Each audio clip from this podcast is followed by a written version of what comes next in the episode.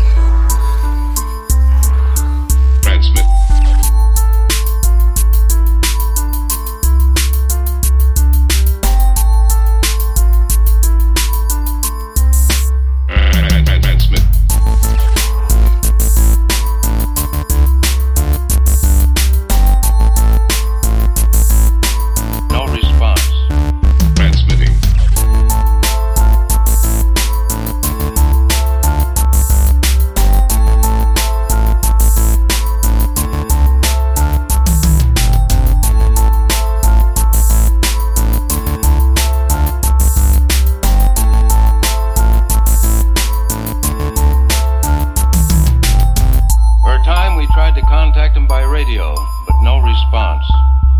Atmospheric conditions in outer space often interfere with transmitting.